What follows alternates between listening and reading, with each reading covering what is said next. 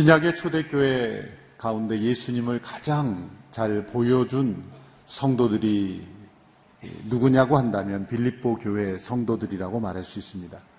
개개인적으로 본다면 여러 지역에서 귀한 믿음의 삶을 살았던 분들이 계시겠지만 공동체 전체적으로 평가한다면 빌립보 교회다라고 말할 수가 있습니다. 그 근거는 사도 바울이 쓴 13개의 모든 서신서들을 비교해 보면 그 모든 서신서들은 각 교회에서 일어난 문제들에 대한 처방, 교훈, 권면의 내용들이죠. 그 서신서들을 보면은 그 교회의 문제가 어떤 문제인지를 잘 알 수가 있습니다. 갈라디아 교회, 로마 교회는 율법주의자들에 의해서 복음이 혼란하게 이해되고 있었죠. 그래서 그 복음의 진리를 분명하게 율법주의자들에 대항하여 기록된 책들입니다. 갈라디아서 1장을 보면은 분위기가 굉장히 무겁습니다.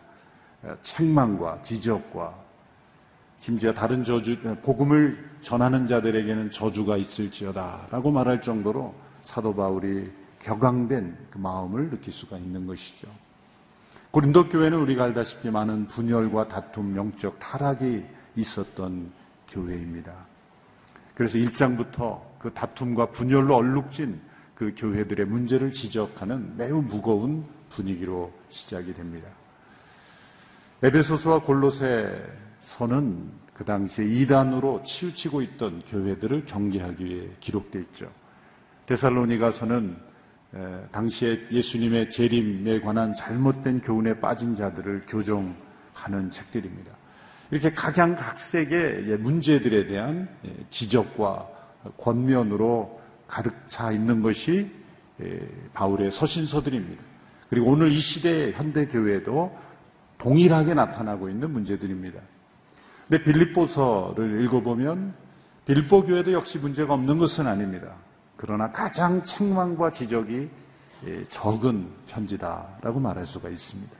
뿐만 아니라 그 바울의 마음에서 흘러나오는 감사와 사랑과 기쁨이 충만하게 흘러넘치고 있습니다. 오늘의 교회가 이런 빌립보 교회처럼 주님 보시기에 우리가 완전한 교회는 아니지만 가장 책망할 것이 적은, 지적할 것이 적은, 그리고 사도 바울의 마음 속에 나의 기쁨, 나의 면류관이라고 고백하였던 빌립보 교회처럼 주님이 기뻐하시는 그런 교회가 될 수 있게 되기를 소망합니다.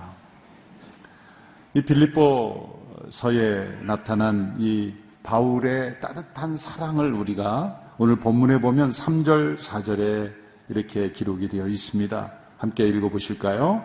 3절, 4절. 나는 여러분을 생각할 때마다 내 하나님께 감사를 드립니다. 또한 여러분 모두를 위해 항상 기도할 때마다 기쁨으로 간구합니다. 또 8절의 말씀을 보십시오. 시작. 내가 그리스도 예수의 마음으로 여러분 모두를 얼마나 사모하는지 하나님께서 내 증인이십니다. 생각할 때마다 감사가 일어나고 기도할 때마다 마음속에 기쁨이 샘솟는다. 또한 8절에 보면 예수 그리스도의 마음으로 너희를 얼마나 사모하는지 하나님이 내 증인이 되신다. 여기 마음으로라고 번역이 되어 있습니다만 개혁개정 번역에서는 심장으로 이렇게 또 번역이 되어 있습니다만 직역하면 내장이에요, 내장.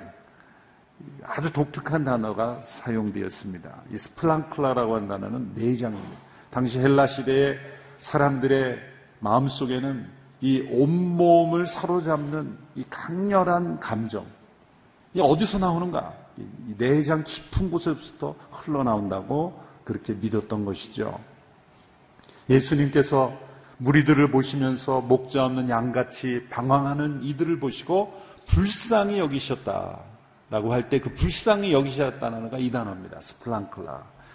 내장에서부터 끌어나오는 그런 사랑. 온몸을 사로잡는 그런 강렬한 그런 동정심, 긍휼을 여기는 마음. 이것이 바로 이 단어입니다. 내가 예수 그리스도 예, 그분의 마음 속에 있는 그 끓어오르는 사랑으로 너희들을 얼마나 사모하는지 하나님이 내 증인이시다. 사도 바울이 많은 교회들 가운데 빌립보 교회를 향해서만 이 단어를 썼습니다. 이것은 편애 아닙니까? 편애라고 볼 수가 없는 것은 이것은 빌립보 교회 성도들이 얼마나 예수님 앞에 바로 서고 예수님을 바로 보여주는 그러한 모습이 있었기에 사도 바울의 마음 속에 기뻐한 것입니다.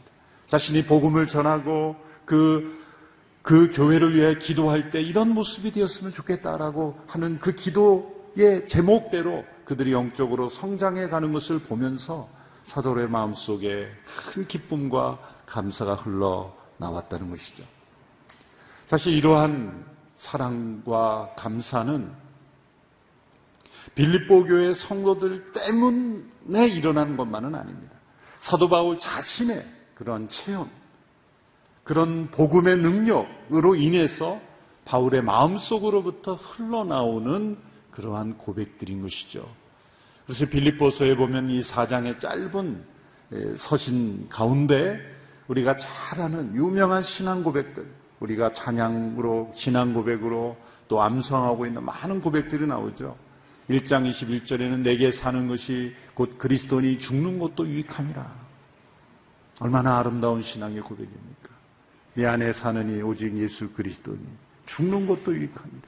이 장에 보면은 너희는 그리스도 예수의 마음을 품으라 성육신 하셔서 죽기까지 낮아지신 예수 그리스도의 마음. 3장에 보면은 내게 유익하던 모든 것을 다 배설물로 여김은 내 주 예수 그리스도를 아는 지식이 가장 고상하기 때문이다. 얼마나 아름다운 신앙 고백입니까? 4장에 가면은 나는 그리스도 예수 안에서 모든 것을 할 수 있습니다. 풍족하나 가난하나 어떤 형편에서든지 나는 자족하는 것을 배웠다. 나는 그리스도 안에서 모든 것을 할 수 있다. 이런 아름다운 신앙 고백들이 장절마다 가득 차 있습니다. 사도 바울의 그 신앙 고백의 표현입니다.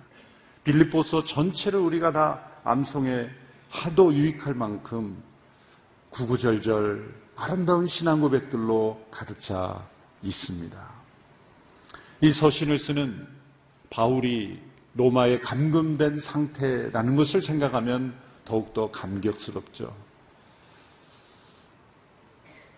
사도행전 마지막 28장에 보면 바울이 로마에 감금된 상태로 사실 같은 연금 상태죠.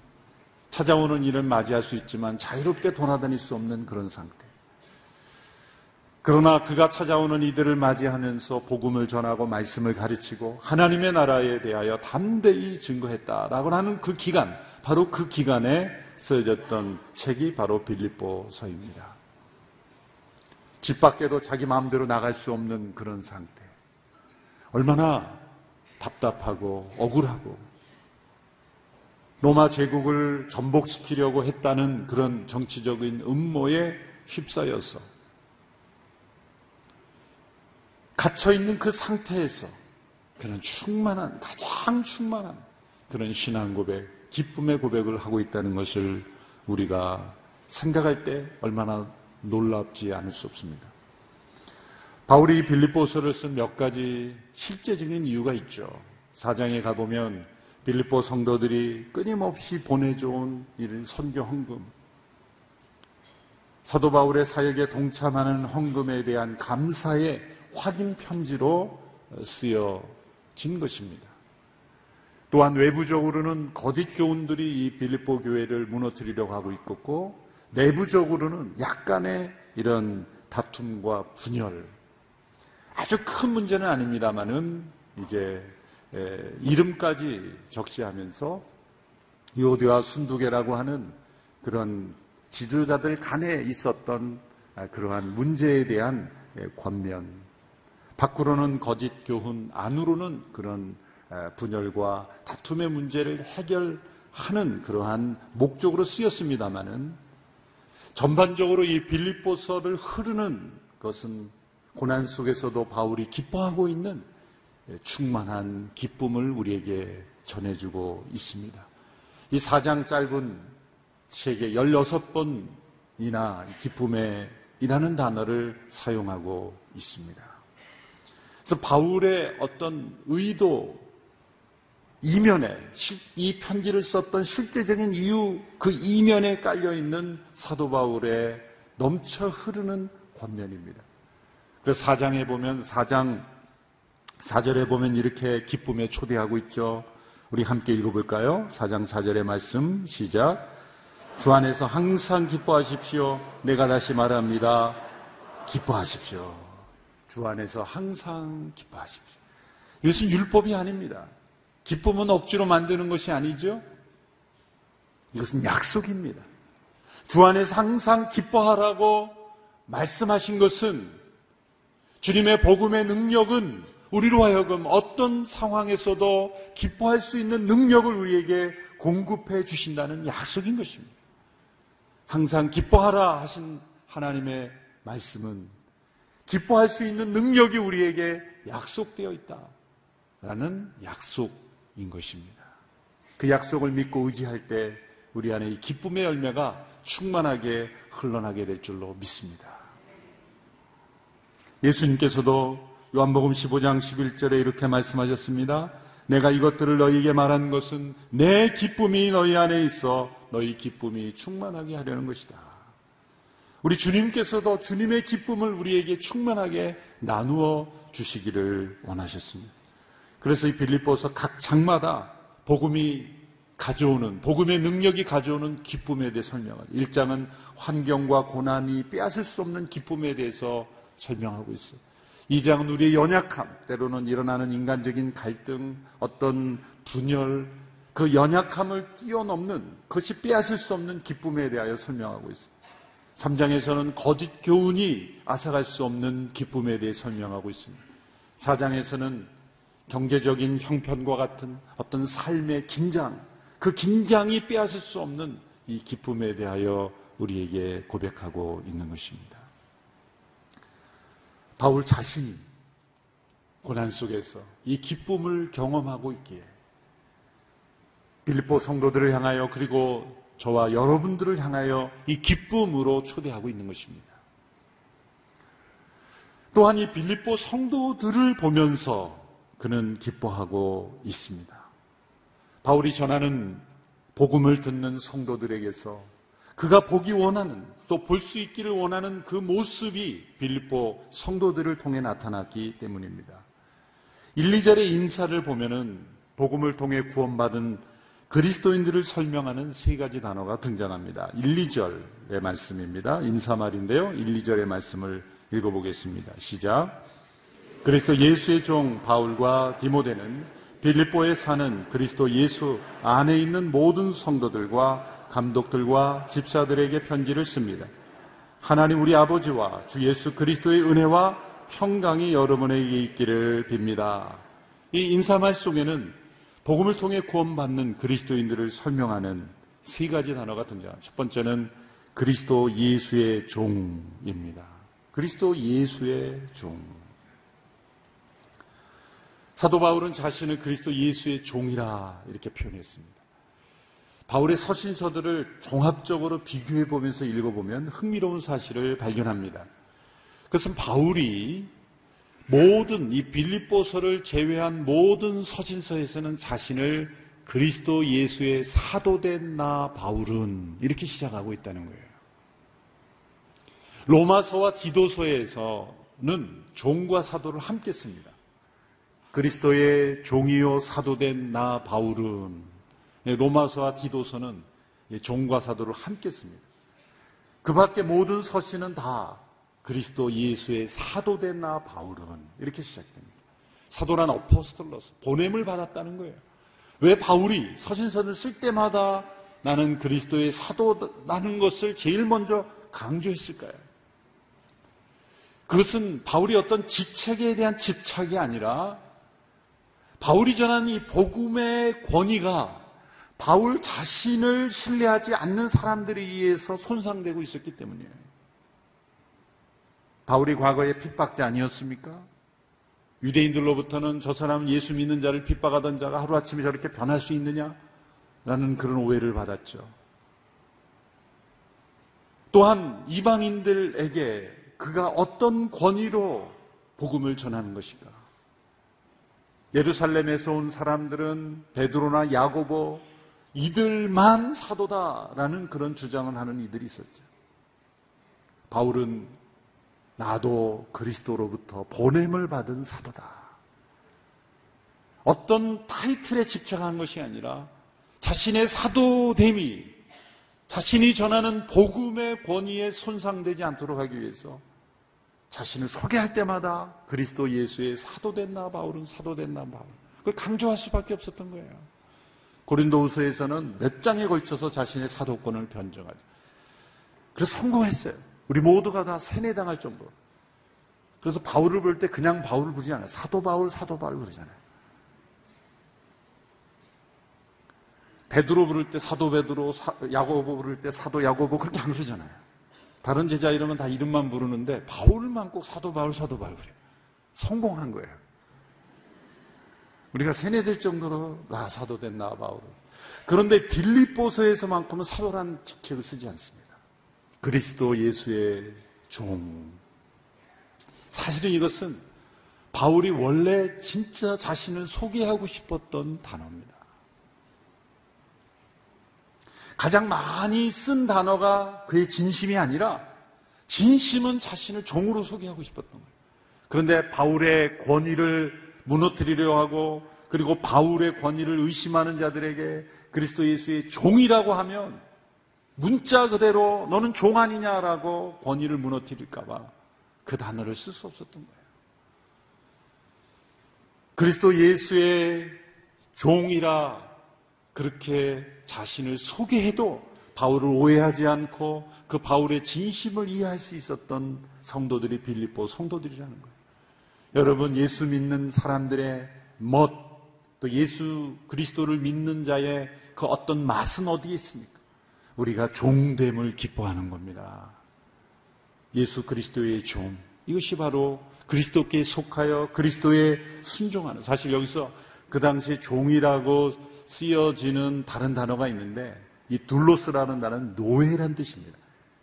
그냥 집에서 일하는 종보다 훨씬 더 비천한 노예 선에서 그 배를 젓고 심한 육체 노동을 하는 노예. 사회적 신분도 보장받지 못한 물건 취급을 당하는 그런 사람들에게 쓰여지는 단어가 둘로스였어요. 자신을 그리스도의 노예다. 여러분, 우리가 예수님을 믿는다고 할 때 그리스도를 바로 보여주는 사람들이 되기 위해서 우리의 마음속에 있어야 되는 가장 중요한 정체성은 나는 그리스도의 노예입니다. 바울의 마음속에 있었던 이 고백을 우리가 마음속 깊이 품게 될 수 있게 되기를 바랍니다. 두 번째는 빌립보 성도들을 향하여 그리스도 안에 있는 성도들이다. 예수 그리스도 안에 있는 성도들이다 이렇게 설명합니다. 이 성도라는 단어만큼 익숙하지만 우리가 잘못 이해하고 있고 소홀히 여겨지는 단어가 없습니다. 성도들 이것은 구별된 사람들 어떤 목적에 의하여 불러냄을 받아 구별된 사람들이라는 뜻입니다. 카톨릭에서는 어떤 업적 공로를 심사해서 교황청에서 성인으로 추대를 하죠. 그래서 세인트라는 호칭을 붙입니다. 그런데 사도 바울은 빌립보 성도들을 향하여 예수 그리스도 예수 안에 있는 성도들이다 이렇게 불렀습니다. 어떤 업적과 공로에 의하여 성도가 되는 것이 아니라 예수 그리스도의 의롭게 하심으로 인하여 구별된 성도들. 오늘 이 시대에 잃어버린 단어가 이 성도들이라는 단어. 평신도라는 단어는 종교개혁적인 단어가 아닙니다. 캐톨릭에서 나온 단어죠. 평신도라는 단어는 사라져야 돼요. 사실. 저는 나 평신도입니다. 그런 단어 속에는 어떤 캐톨릭적인 계급적인 의식이 숨어 있는 거예요. 그럼 평신도가 있으면 특신도는 누굽니까? 성도들이에요, 성도들. 성도들과, 그리고 그 다음에 감독들과 집사들 이 직분이 나오죠? 성도에서 감독이 되고, 성도와 감독과 집사가 별개가 아니라 성도들 가운데서 구별된 감독과 집사, 직분이 있는 거예요. 어, 그 어떤 직분도 이 성도들이라는 그러한 호칭보다 넘어설 수 없는 거예요. 누가 감독이요, 누가 집사해야 됩니까? 성숙한 성도여야 돼요. 성도다운 성도이어야 되는 거예요. 여러분의 마음속에 성도됨을 가장 사랑하고 기뻐하는 우리 모두가 될 수 있게 되기를 바랍니다. 세 번째는 이렇게 기도합니다. 우리 아버지와 예수 그리스도의 은혜와 평강이 여러분의 있기를 빕니다. 그리스도로부터 주어지는 여기에 개혁은 예수 그리스도의라고 했지만 로부터입니다. 하나님과 그 예수 그리스도로부터 주어지는 은혜와 평강을 누리는 사람들입니다. 그리스도 예수 안에 있는 성도들에게는 하나님과 주 예수 그리스도로부터 은혜와 평강이 임하는 것입니다. 은혜와 평강. 평강은 언제나 은혜 뒤에 따라 나옵니다. 평강은 은혜의 열매예요. 하나님의 은혜 가운데 있을 때 우리의 마음속에는 이 세상이 줄 수 없는 평강. 평강은 어떤 고난도 이길 수 있는 힘입니다. 내적인 능력입니다. 이 은혜와 평강이 흘러 넘치는 사람들이 그리스도인들이에요. 그리스도인이란 누구입니까? 그리스도 예수의 종입니다. 그리스도 예수 안에 있는 성도들입니다.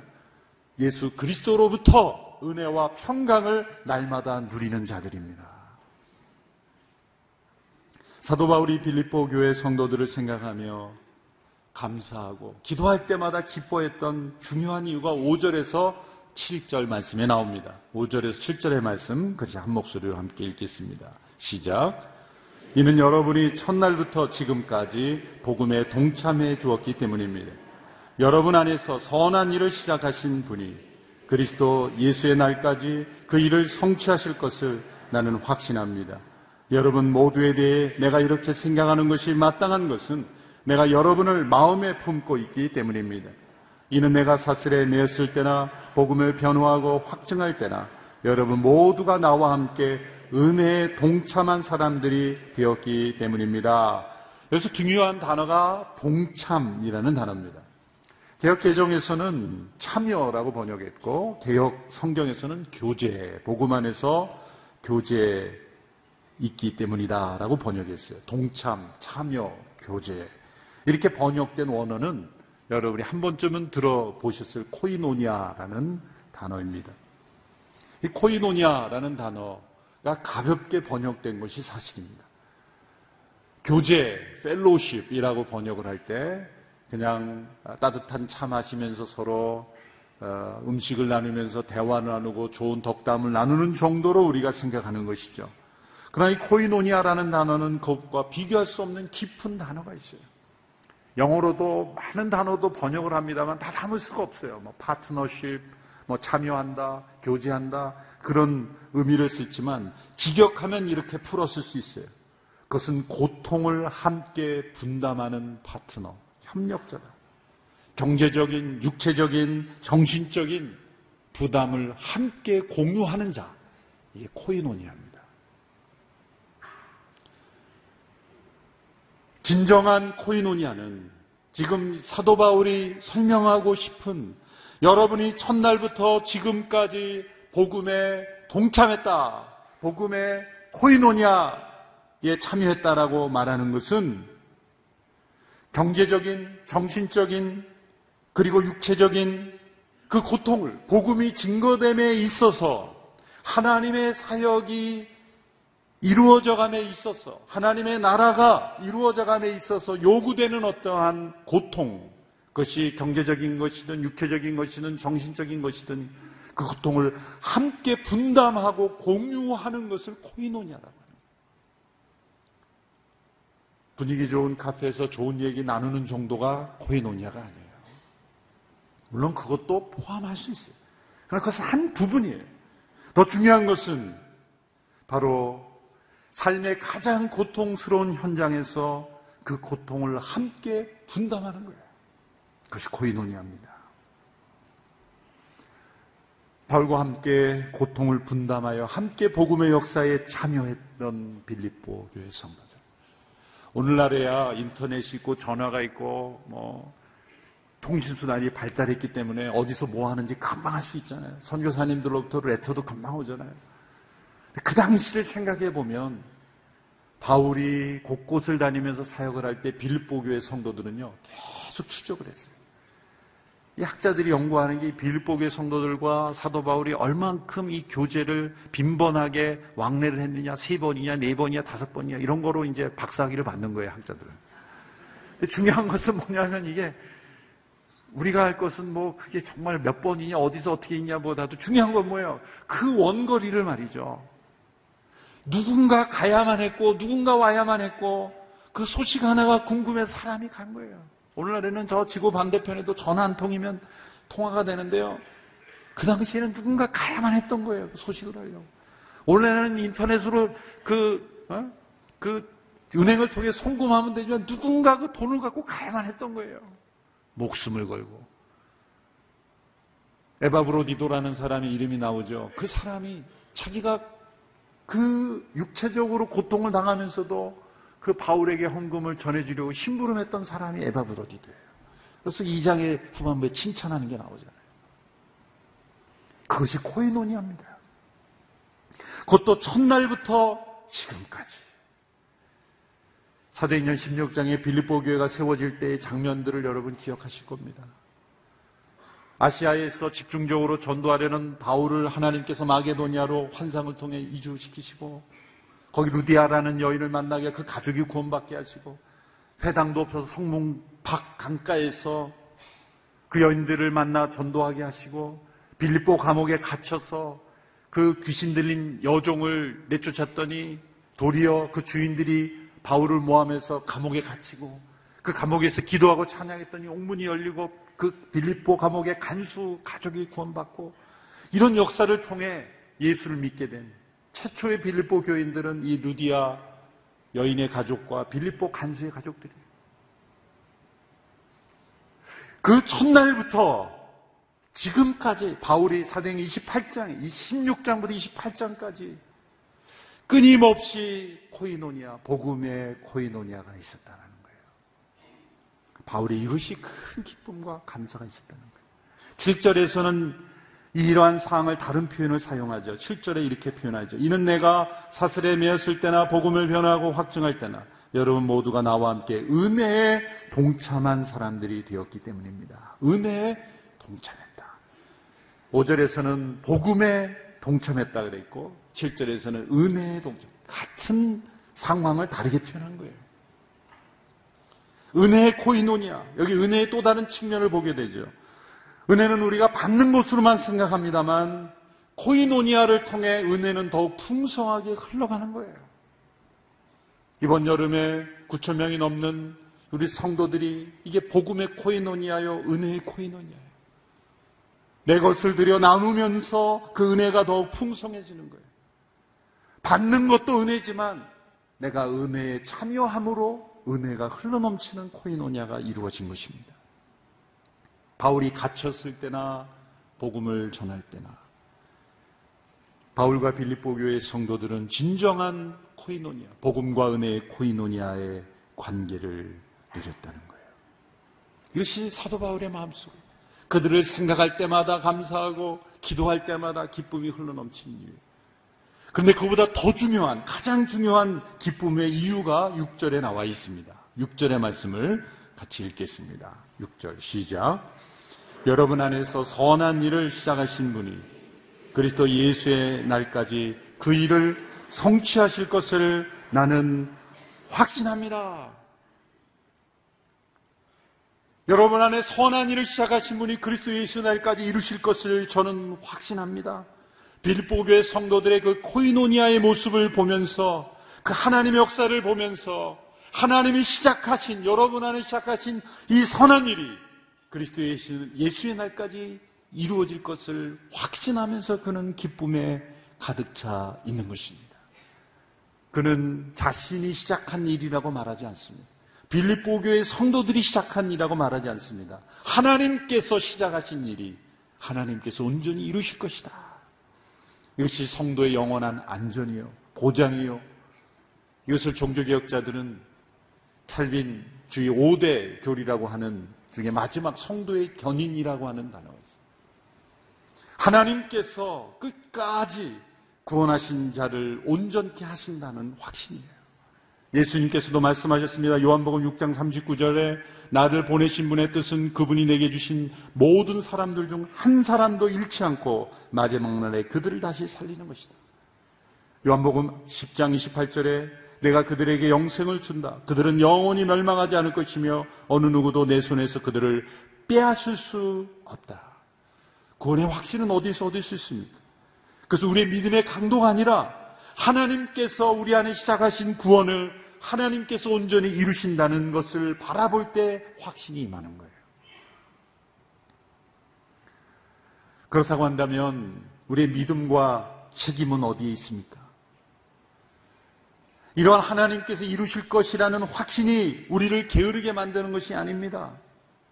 하나님께서 끝까지 온전히 이루실 것을 믿는 사는 끝까지 인내하며 믿음을 견고하게 지키게 되어 있습니다. 어느 한쪽만을 강조하는 사람들이 있죠. 오늘날에도.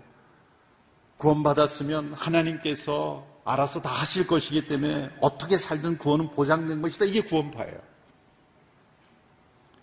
그러나 우리가 어떻게 사느냐에 따라 구원은 달라지는 것이다라고 말하면 이건 우리 구원은 유보됐다라고 말하는 거예요. 요즘 이런 사상들이 굉장히 또 신학자들 가운데 많이 나와 있습니다.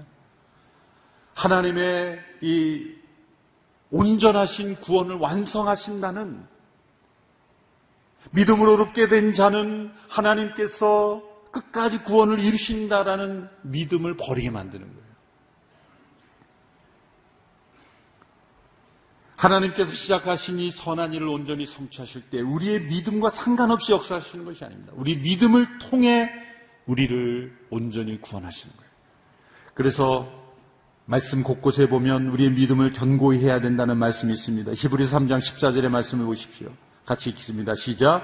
이는 우리가 처음에 확신한 것을 끝까지 굳게 잡으면 그리스도와 함께 나누는 사람들이 되기 때문입니다. 골로새서 1장 23절 시작.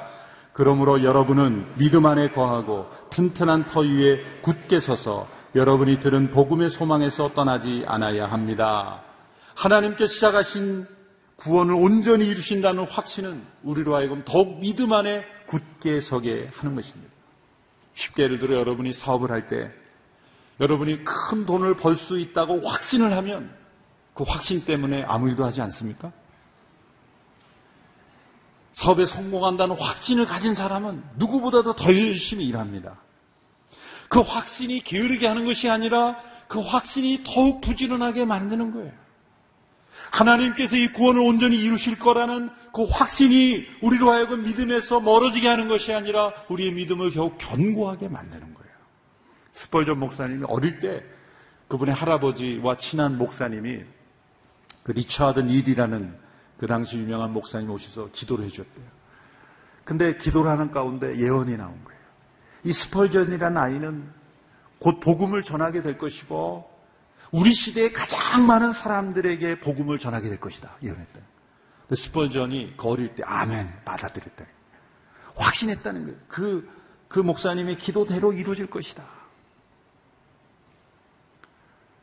그런데 그런 확신이 스펄전 목사가 이제 목사님이 나는 아무렇게나 해도 그렇게 쓰임 받을 거야. 그랬습니까? 아니죠. 그런 확신이 그로 하여금 누구보다도 더 성경을 연구하게끔 누구보다도 더 기도하겠다는 거예요. 하나님께서 우리 안에 시작하신 일, 빌립보 교회 성도들 안에 시작하신 일, 저와 여러분 안에 예수 그리스도를 믿게 하시고 구원하시는 선한 일을 온전히 이루게 하신다는 그 확신은 우리로 하여금 더욱더 견고한 믿음 가운데 거하게 한다는 거예요. 이게 신비입니다. 바울은 지금 하나님께서 빌립보 교회 성도들 가운데 이루신 선한 일을 온전히 이루실 것을 바라보면서 기뻐하고 있는 거예요. 그 증거가 뭡니까? 첫날부터 지금까지 그 코이노니아에 함께 참여하는 것을 보면서 기뻐하는 거예요. 너희들 안에 선한 일을 시작하신 하나님께서 예수 그리스도의 날까지 온전히 이루실 것을 확신하며 그것이 바울에게 큰 기쁨을 주었던 것입니다. 여러분, 하나님께서 우리 안에 선한 일을 시작하심을 믿습니까? 그를 그 끝까지 이루실 줄로 믿습니까? 그렇다면 그 증거는 무엇일까요? 그것은 이 코이노니아에 참여하는 거예요. 복음의 코이노니아, 이 은혜의 코이노니아. 내가 참여함으로 나의 믿음이 더 견고해지고 그리고 내 안에서 역사하시는 하나님의 그 역사가 더욱더 충만하게 이루어질 줄로 믿습니다. 더욱 힘써 우리 믿음을 굳게 하여 하나님의 선한 일에 쓰임 받는 우리 모두가 될 수 있게 되기를 축원합니다. 우리 함께 은혜로다 이 찬양을 함께 부르기를 원합니다. 아까 불렀던 찬양 시작됐네 주님의 은혜 이 하나님의 은혜의 사역이 우리의 삶 속에 계속해서 이어지게 될 줄로 믿습니다. 시작됐네. 우리 주님의 능력이 나의 삶을 다스리고 새롭게 하네. 자유하네. 죄와 사망으로부터 삶은 변하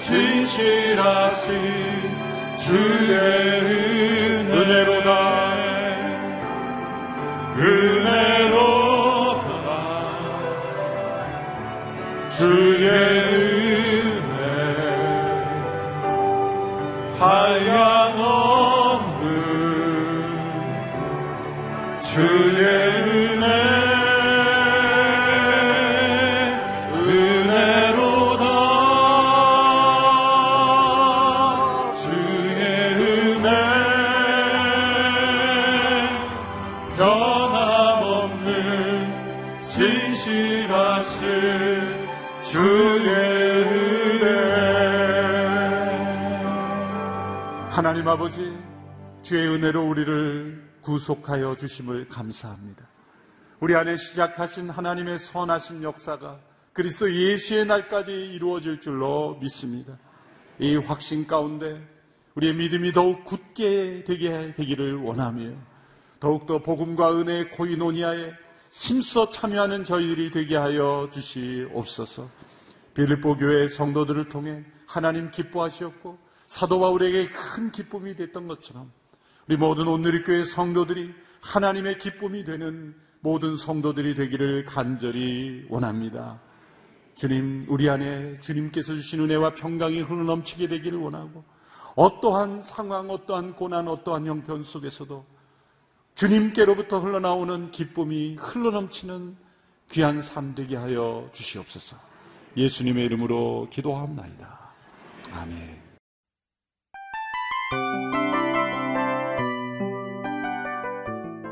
이 프로그램은 청취자 여러분의 소중한 후원으로 제작됩니다.